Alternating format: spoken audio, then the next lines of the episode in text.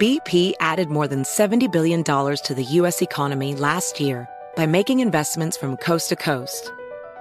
Investments like building charging hubs for fleets of electric buses in California and starting up new infrastructure in the Gulf of Mexico. It's and, not or. See what doing both means for energy nationwide at bp.com slash investing in America. Okay, round two. Name something that's not boring. A laundry? Ooh, a book club. Computer solitaire, huh?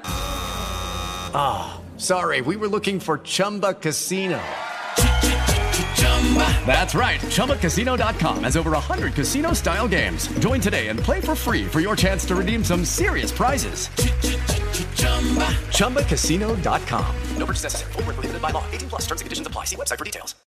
My name is Chris Moody, host of the new podcast, Finding Matt Drudge. I'll be taking you on a journey to find the mysterious media mogul Matt Drudge, founder of The Drudge Report. Along the way, I'll talk to people who have worked with him, dined with him, and fought with him, taking listeners into private conversations, all in an attempt to get a better understanding of who Drudge is and what motivates him. Hopefully, he'll even sit down with us. Listen to Finding Matt Drudge on the iHeartRadio app, Apple Podcast, or wherever you get your podcasts. Welcome to 500 Greatest Songs, a podcast based on Rolling Stone's hugely popular, influential, and sometimes controversial list. I'm Brittany Spanos. And I'm Rob Sheffield. We're here to shed light on the greatest songs ever made and discover what makes them so great. From classics like Fleetwood Mac's Dreams to the Ronettes' Be My Baby, and modern day classics like The Killer's Mr. Brightside. Listen to Rolling Stone's 500 Greatest Songs on the iHeartRadio app, Apple Podcasts, or wherever you get your podcasts. The first day of President Trump's impeachment trial has just come to a close, and we are joined here by one of the jurors to help us break it all down. This is Verdict with Ted Cruz.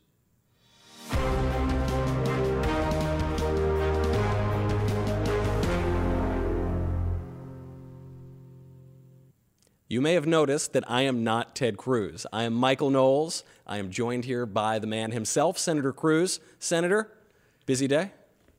Pretty much business as usual. it was a nice, nice business as usual 13 hour day during the first full day of the impeachment trial.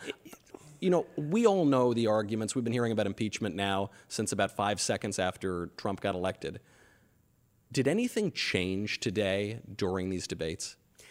You know, I don't think anyone's mind was changed. I think anyone who came in as a yes is still a yes. Anyone who came in as a no is still a no. I think that's true for the 100 senators, but, I think that's also true for the people at home. I right. mean, we're sitting here right now. It is 2:42 in the morning. right. You, you've, thing, you've come here straight from the hill to this studio to do a podcast. I'll ask you why, maybe in a little bit but you're, you're coming right on the heels of this debate, and yet nobody's mind was really changed. Well, we saw 11 motions from, from the Democrats, one after the other after the other. This was all a battle of pretrial motions. It's mm sort of the early battles in, in, in, a trial. And, and the weird thing was, those 11 motions, it was the same thing over and over again. So, so I have to admit, I expected the first one and maybe even the second one. I didn't expect them to keep filing basically the same motion, keep making the same arguments over and over again. It was like Groundhog Day, they, except they'd get up and have a different House manager stand up and make the, the, the same damn arguments. And, and, and you saw, like, like the senators in the chamber, just their eyes glazing over. And, and I'll tell you, Michael, what was revealing. So when we started at 1 o'clock, the Senate gallery was packed. There were mm-hmm. lots of reporters up there, were the people sitting there as it went on, within a few hours, the reporters had cleared out. Half the reporters were gone. And, and by 8, 9 o'clock at night, the gallery was empty. Like everyone had left and said, right. okay, I don't know what's going on here, but I'm bored out of my mind. This is what I was wondering the whole time because I wasn't really surprised by much of what was going on. We knew what to expect other than the time. What are they thinking? I mean, what is the end game here for these Democratic House impeachment managers? Look, they're, they're trying to drive a message, but, but I'm not sure what's gained by just droning on over and over and over again. What exactly that, that they thought was beneficial uh, about talking at, at 1.30 in the morning. Right. Um, who was listening? Uh, and, you know, it was interesting also. I thought the House managers, look, I'll say at the beginning, at the beginning, I thought the first couple of hours, the House managers were doing a, a pretty good job. Mm-hmm. They sounded more reasonable. They sounded less partisan than they had, than they were during during the House proceedings. It was good political theater. It, it was that there were some good moments. I'm sure MSNBC will be clipping little segments of it and saying, "Oh, this was powerful and wonderful." But then it, it, it got number one really redundant but, but number two, it, it was striking to see, especially Adam Schiff and, and Nadler, just, just lecturing and, and, and condescending uh, not only to the senators, but to the American people. Right. I mean, it, it, it, was a harangue. By the end of it, it wasn't designed to convince. Uh, yes, and I want to ask you about the theatrical side of it because it seems to me there are two theories on impeachment. And on the one hand, you've got guys like Alan Dershowitz, who are on the president's legal team and actually was a professor of yours in law school. He taught me criminal law. Well, what Professor Dershowitz has said is that there is a legal requirement for impeachment. So it's not just all political theater. There actually is a legal threshold you've got to meet for an impeachable offense. Then on the other hand, you've got guys like former President Gerald Ford, who said impeachment is pretty much whatever the Congress says it is, and high crimes and misdemeanors are whatever, however we want to define it at the time. You are not only a senator, you are a constitutional lawyer, one of the brightest legal minds in the country. Which is it? Is there a legal requirement for impeachment? Look, there absolutely is. The Constitution specifies what's required for impeachment. And, and the framers, if you look at the standard, you can impeach a president for treason, bribery, or other high crimes and misdemeanors. That's what the Constitution specifies. And, and if, you, if you get to the heart of the problem with the House Democrats' case here, it's that they haven't alleged treason, right. bribery, right. or other high crimes or misdemeanors. That their disagreement, we heard a lot of this today, is they just don't like the guy. They hate President Trump, in case anyone missed that point, and they disagree with him. They disagree with him on foreign policy, they disagree with him on politics. And you know what? They're entitled to have that view. That's the beautiful thing about our democratic process. But disagreeing with someone politically or on policy is not sufficient grounds to impeach them. You've got to demonstrate treason, which they haven't alleged. Mm-hmm. You've got to demonstrate bribery, which they haven't alleged, or other high crimes and misdemeanors. And it's interesting if you look at what, so what is a high crime or misdemeanor? Uh, you can actually learn a lot from the history of the Constitution. When the Constitutional Convention began, the text of the Constitution just said treason or bribery. So those were the only two grounds. And then at the convention, George Mason, who's one of the more respected of, of, of the founding fathers, said, look, treason and bribery are too narrow. Mm-hmm. We need to be broader. So Mason proposed adding the word maladministration. So you're just no good at governing. You're no good at your job of being president. And he argued, look, there are circumstances we'd want to impeach a president that are broader, and so let's add this. And James Madison, who you know is often referred to as the father of the Constitution, he stood up and, and he disagreed. He said, look, maladministration would be a mistake. What it would mean is you would have a president impeached anytime the Senate disagrees with him. Right. Anytime there's a disagreement on policy or politics, they'd be impeached. And so it was Madison who proposed in, instead of maladministration other high crimes and misdemeanors. And that was in turn what was adopted in the Constitution. This is why I want your historical perspective here as well, because we're joking about how absolutely tedious and boring these impeachment proceedings were. This is an historic event. This is the third time that we've done this in American history.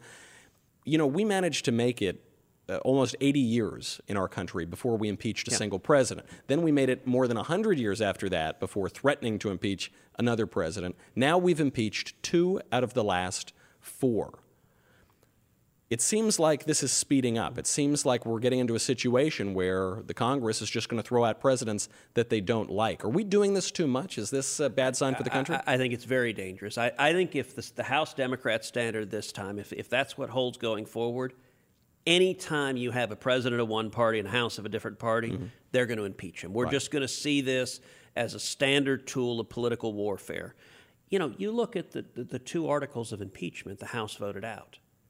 Neither one of them alleges a crime. Right. Like, like on their face, they don't allege any violation of criminal law. They don't, they don't allege any violation of civil law. Well, if you don't allege the law was broken, it's not a high crime or misdemeanor.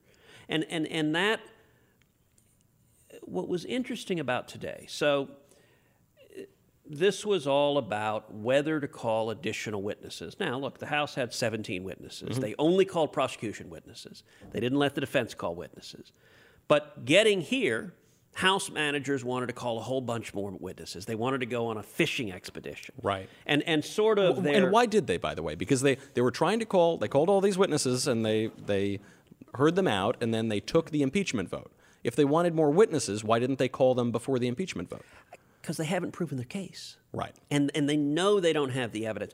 You know, rewind, go, go back a month or two. Uh, you may remember during the House proceedings, there, there was a time when suddenly all the House Democrats began talking about bribery. And, and, and actually, news stories explained why they did it, which is the DCCC, the, the Democrat, Democratic Congressional Campaign Committee, did focus grouping and, and polled it and discovered bribery is really bad. People don't like bribery. They're mm-hmm. mad when their president's bribed. And, and just about every House Democrat, like flipping a switch, began saying bribery, bribery, bribery. Mm-hmm. Well, you know what? Bribery is an impeachable offense. If you can prove bribery, y- you got him. But the articles of impeachment don't allege bribery. They could they, they considered doing it, right? And then they, they pulled it back.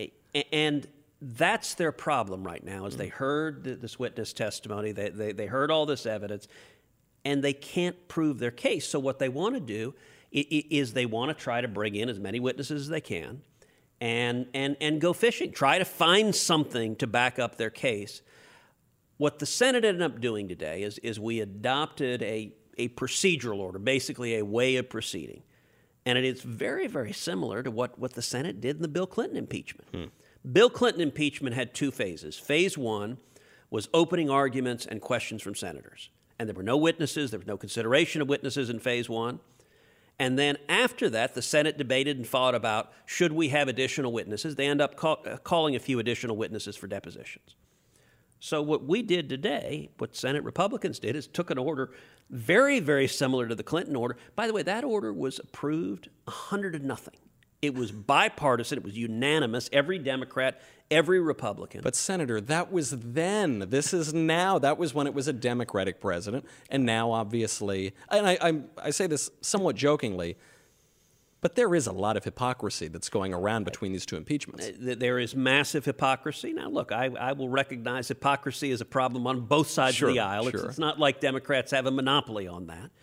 But, but it, it is striking the recency of the hypocrisy. You know, there was one moment where, where Pat Cipollone, the president's White House counsel, led the defense team, he quoted from Jerry Nadler, who just a few months ago had said a partisan impeachment from just one country would never work. It would be bitter and divisive and, and rip the country apart. Mm-hmm. If you, and from that- just one party, if you had just one party pushing this, as the Democrats have in this impeachment. And what's interesting is that wasn't Jerry Nadler talking during the Clinton impeachment, although he said that back then. That was him last year. Right. That was him trying to push back the, the far left in the Democratic Party saying, no, no, no, no, we can't impeach this guy. Right. Because it can't be partisan. Unfortunately, that's, that's where we are. And, and, and I think the way it's going to work going forward is we're going to have opening arguments. It's going to start with the House managers. They got 24 hours. Um, initially, by the way, our, our scheduling order provided for two days, 24 hours over two days. The Democrats were screaming all day two days is terrible. We can't possibly do it in two days. You guys are to cover up trying to give us 24 It's hours. not a trial, it's a cover up. by the way, the Bill Clinton impeachment order, 24 hours, exactly. That's an inconvenient fact, but okay, sure. so Yeah. it's actually one of the things actually that, that Senate Republicans said, fine, we'll give you three days. So instead of 24 hours over two days, 12 hours a day, we'll give you 24 hours over three days, eight hours a day. I really hope that doesn't mean that the next three days we're going to listen to eight hours of them repeating the same arguments. You know, it was interesting today. This was supposed to be fighting over pretrial witnesses, mm-hmm. But the Democrats basically gave their opening argument. today. Yes, and that, that actually was somewhat unexpected. But it, right out the bat, Adam Schiff seemed to be making the argument on impeachment, not on these questions of whether they're going to call John Bolton or some other relevant witness. Well, and I think that's actually what House Democrats did most effectively today for the first several hours. Mm-hmm. Is they told their story. They treated this pretrial fight as an opening argument. They were talking to the American people. I thought the first couple of hours they were pretty effective, and then it just started getting. They just started repeating it and getting right. angrier and angrier as, as the day went on. You know, as, as I look at the, at the White House defense team, I think they've got some very talented lawyers. I think they made some good arguments today. But I also think they got too mired down in process. Mm-hmm. The, the, the, there, there was too much being lawyers and, and making lawyerly arguments. And, and, and what I hope we see in the days to come from, from, from the president's defense team is number one, that they get more into the substantive arguments, not mm. just the process, not just the, the, the, the, the minutia, but the fundamental substantive argument that this was not this was not a high crime or misdemeanor, that it is always within a president's authority and a government's authority to investigate corruption. Mm-hmm. And I mean to, to address the substance and also to tell a story. That's something, look, you could see that the Democrats are trial lawyers. They're telling stories not just to the 100 senators in the room, right. but to the folks at home watching. Um, I think we need to do a better job mm-hmm. um, telling a story as well, and it's especially needed because the president hasn't had a chance to tell his story. The whole House proceeding, they shut down the minority, didn't allow minority witnesses. So we need to tell the basic narrative that's what the president needs to tell. I think that's what, what the Senate needs to tell is focus on the facts and substance, not a lot of rhetoric, not a lot of anger and emotion. Mm-hmm. I want to ask you about a specific story that Congressman Adam Schiff, one of the, the House impeachment managers, was telling today. Really, because I think most people have no expertise on it at all, including myself. Yeah. Adam Schiff seemed to suggest that there is pretty much no role for the judiciary in impeachment proceedings. He said, We got to get the courts out of it, we got to get the judges out of it. And I thought it was a very odd thing to say while Chief Justice John Roberts was presiding over the impeachment as per the Constitution. Did Schiff just get it wrong? I mean, wh- what is the. What is the balance of power here? So, look, if you look at the role of impeachment, impeachment itself is, is, is a combination of the two branches. If you look in the Federalist Papers, Alexander Hamilton writes in the Federalist Papers about how the framers struggled with to whom to give trying impeachment. Mm-hmm. And, and they wanted a body that was independent. They wanted a body that, that had credibility. And they chose the Senate. They considered the Supreme Court. So they, were, they, were, they considered maybe we should have the Supreme Court try impeachment. They said, no, let's give it to the Senate, but let's make the Chief Justice preside. And so it was sort of a hybrid of the two. Right if you look at privilege questions, so all of the debate about witnesses comes right down to privilege mm. and, and executive privilege. Executive privilege is something every president has had. It's, it's, it's the ability to have your closest advisors, your national security advisor, give you candid advice without being hauled into Congress and put on national television. Yeah. Um, now, asserting privilege, look, we're all familiar with attorney client privilege. Mm-hmm. You talk to your lawyer your lawyer can't be brought in and put in the stand as a general matter to tell them what to, to tell everyone what, what you said to your lawyer. There's spousal privilege. You know, you you, you tell your wife or your husband something at night you, that they can't force your wife to come into court and testify against you. Now mm. there are exceptions to it, but privileges are commonplace, and and courts routinely litigate privileges. Those are those are questions courts are used to considering. In this case, the House Democrats, frankly, I, I think are playing games. And, and the best way to understand it is look at John Bolton. A lot of the argument today was about John Bolton. John Bolton was national security advisor to the president. So, House Democrats said, We want John Bolton to testify. And John Bolton did something very interesting and I think very clever. Uh, John Bolton's lawyer went to a federal court in, in D.C. and filed a pleading that said, Judge, my client has two conflicting obligations. Hmm. House Democrats have asked him to come testify. But the White House has asserted executive privilege and said he can't testify. And, and John Bolton's lawyer said, Look, my client doesn't know what to do. So, Your Honor, he'll do whatever you tell him to do. We, we, we put ourselves at the mercy of the court. You, judge, tell John Bolton what he should do. The next step is remarkable. You know what the House Democrats did? They said, Never mind. they, they, they, literally backed off. So there was another guy, Charles Kupperman, who was John Bolton's deputy, who they'd issued a subpoena for. They withdrew the subpoena from Kupperman, and they told the court, We're not going to subpoena John Bolton. Never mind. We're not going to call him as a witness. We're not going to subpoena him. We're not going to fight him. And then they get to the Senate, and the first thing they want to do is subpoena John Bolton. and they literally passed on it in the House. Contrast that to the impeachment of Richard Nixon. Now, Nixon ultimately resigned. But if you remember, there was a lot of litigation Oh, yeah. concerning Nixon, and, and you had a grand jury subpoena for the White House tapes. Remember, in the Oval Office, Nixon had a tape tape recording system. Bad idea, but he did it. Very Didn't bad help him. idea. By the way, as an aside, I don't understand all the people who have Alexa in their house. Like, like, like why exactly you want to bring a tape recorder into your home 24 hours a day? We're just masochists, glutton for punishment. you know, it really would be different if they renamed Alexa like like Tricky Dick. I, yeah, people would be much much more nervous about it. But know, okay, right. Set that aside. In that case, the litigation went all the way to the U.S. Supreme Court, and the Supreme Court issued an order to the White House: hand over the tape. And it was, I think, two days later, Richard Nixon resigns. Right. That's actually the right way to do it. Look, if the House Mm-hmm. Democrats wanted to get John Bolton's testimony, they should have subpoenaed him and they should have fought for it. And and the claims of privilege are real. They're serious. You don't laugh about them and dismiss them. You fight about them and, and litigate them and resolve them. And that can be done relatively quickly, as we saw with Nixon. In this case, they're not interested in that. This is ultimately about a political attack on the president more than anything else. Well, what I want to know is what lunch was like today in the Senate dining hall. but by that I mean, is the Senate taking this seriously, or does everyone everyone's just made up their mind and they're dragging it out because I don't know? You tell me. Well, look, number one, when we have lunch in the Senate, we don't have lunch together. Uh, all Really? the Republicans have lunch together, all the Democrats. I mean, it's sort of like the Crips and the Bloods. I mean, they, they, it, it, it is. It is a much geekier, much older version of that. Yeah, you're, you're making the senators sound really cool. I don't know, very yeah, no, no, dangerous no, that's that. and very.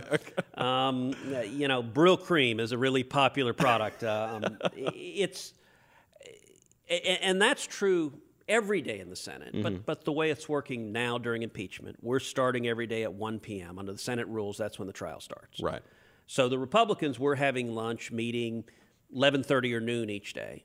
So we went and had lunch, and we're having a vigorous discussion about uh, about the upcoming trial. And it's actually where so Mitch McConnell had drafted. I mentioned earlier had drafted that each side would get 24 hours over two days, and and the Democrats had been screaming that was a massive cover up, and it was actually Republican senators who said, you know what. If they want an extra day, give them an extra day. Same 24 hours, but if they want three days instead of two, Fine, let it's 'em have not the end of the world. I thought that was a very, re- I agreed with that. I thought that was a reasonable thing to do. And of course, it didn't stop the complaining at all. You give them, give them what they want, and they still say it's a massive cover up. But, but that was most of the discussion actually at lunch today.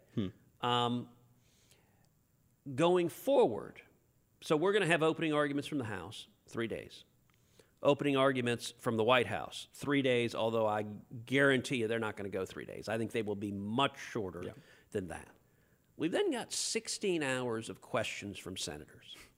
And, and the, the questions are a little bit weird. It's not going to be individual senators asking questions as much as I would love to cross examine these House managers, and I promise you I would love, love to go at I'm it. looking forward to it. That's Uh, Senate rules don't allow it. So, so our questions have to be written. I got to write them down, and then the Chief Justice asks them. And it's 16 hours, and it alternates typically Democrat, Republican, Democrat, Republican.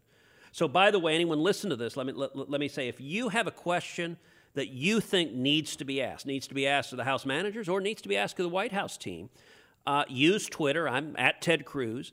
Um, and, and, and just use the hashtag verdict. And we're going to be watching Twitter uh, to get we ideas be, from you. I have to say, as as absolutely tedious as the hearings were today, I was so excited to wait until three in the morning to come here because it, it is not possible to get Michael, closer. you, re- you really need to get more. I need to get. I need a hobby. I need. It's really not possible to get closer to this impeachment trial than you. I mean, than than one of the jurors who is there, who is enduring all of these these tedious arguments all the time, and who's seeing this truly historical event happen. What I want to ask you though is. You put in a 13 hour workday, not exactly probably the most pleasant day you've had in the Senate, and then you decide to come immediately here to this studio and do this podcast. What are you thinking? Why on earth are you doing that? Uh, look, substance matters. This is a time when our country is is divided. I mean, is angry. I mean, we see emotion, we see bitter anger. I think truth and substance matters. I think facts matter. I think the, the Constitution matters. And, and so this podcast, during impeachment, we're, we're going to do it each night, coming and just, just, just talking about what happened that right. day. We will be covering this every single night as the impeachment trial unfolds. And then, of course, there will be a whole lot more to talk about as well. But, but on issues going forward, I, I, I, you know, if you turn on cable TV, you get people in five, six minute snippets that are yelling at each other, that Mm. are engaged in just political rhetoric. We need to be talking the actual, you know, when you ask me about high crimes and misdemeanors, I could just say, this isn't it. Why? Because my party is the one in the White House. Well, that's not the right answer. Let's actually talk about what the constitutional standard is. And, and that's true on issue after issue, whether it's, it's, it's, it's free enterprise versus socialism, Mm-hmm. uh, w- w- whether it's, it's, it's, it's, it's gun control versus the Second Amendment. It, every issue, I think we need to engage more. We, need to win people's hearts and minds. And, and so, what I hope to do is have, ha- have conversations really talking about issues that matter. And, and, and that's what this podcast is all about. Right. They, they don't necessarily get a hearing on TV. Unfortunately, they often don't get much of a hearing in the Senate, but uh, we're hoping to flesh that out here. And we'll be able to speak, of course, to all of the listeners. So definitely they should send those questions in. It would also be great, of course, if all of the listeners could subscribe to Verdict with Ted Cruz and leave a five star review. You know, unfortunately, I was just getting excited for us to get into the really important public policy matters like Megxit, you know, Meghan Markle and Prince Harry. We were going to touch on things that matter, but we've run out of time. And you need to get back to the Hill and, and get back to the Senate within, I don't know, three or four hours or something uh, like that. It's to tomorrow, one o'clock. Presumably, we start with opening arguments. Although I don't know if we will see House managers try to do more delay tactics. I hope not. I hope they actually dive in, into the merits. And I'm looking forward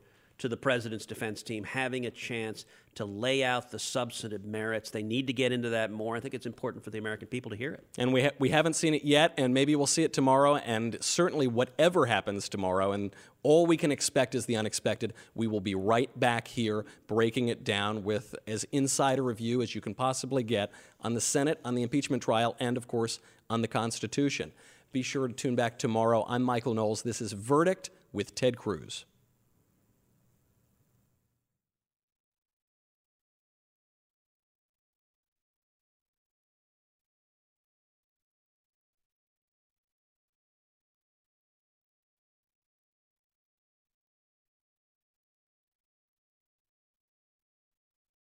Lucky Land slots, you can get lucky just about anywhere. Dearly beloved, we are gathered here today to. Has anyone seen the bride and groom?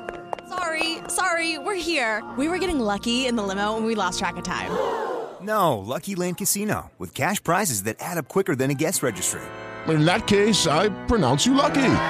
Play for free at LuckyLandSlots.com. Daily bonuses are waiting. No purchase necessary. Void where prohibited by law. 18 plus. Terms and conditions apply. See website for details.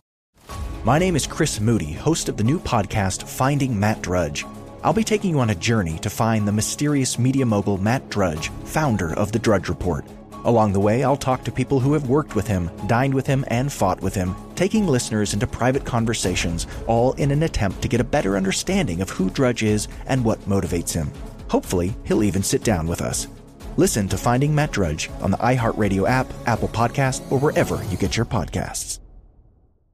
Welcome to 500 Greatest Songs, a podcast based on Rolling Stone's hugely popular, influential, and sometimes controversial list. I'm Brittany Spanos. And I'm Rob Sheffield. We're here to shed light on the greatest songs ever made and discover what makes them so great. From classics like Fleetwood Mac's Dreams to the Ronettes' Be My Baby, and modern day classics like The Killer's Mr. Brightside. Listen to Rolling Stone's 500 Greatest Songs on the iHeartRadio app, Apple Podcasts, or wherever you get your podcasts. I'm John Sipher. And I'm Jerry O'Shea. We spent over 30 years in the CIA uncovering global conspiracies. Conspiracies aren't just a theory to us, which is why we started our podcast, Mission Implausible. Everyone has questions about conspiracy theories, but with our background, we can actually answer those questions. Anyone can just start screaming about microchips and Jewish space lasers, but it's our mission to remove the bull and get down to what's real. Listen to Mission Implausible on the iHeartRadio app, Apple Podcasts, or wherever you get your podcasts.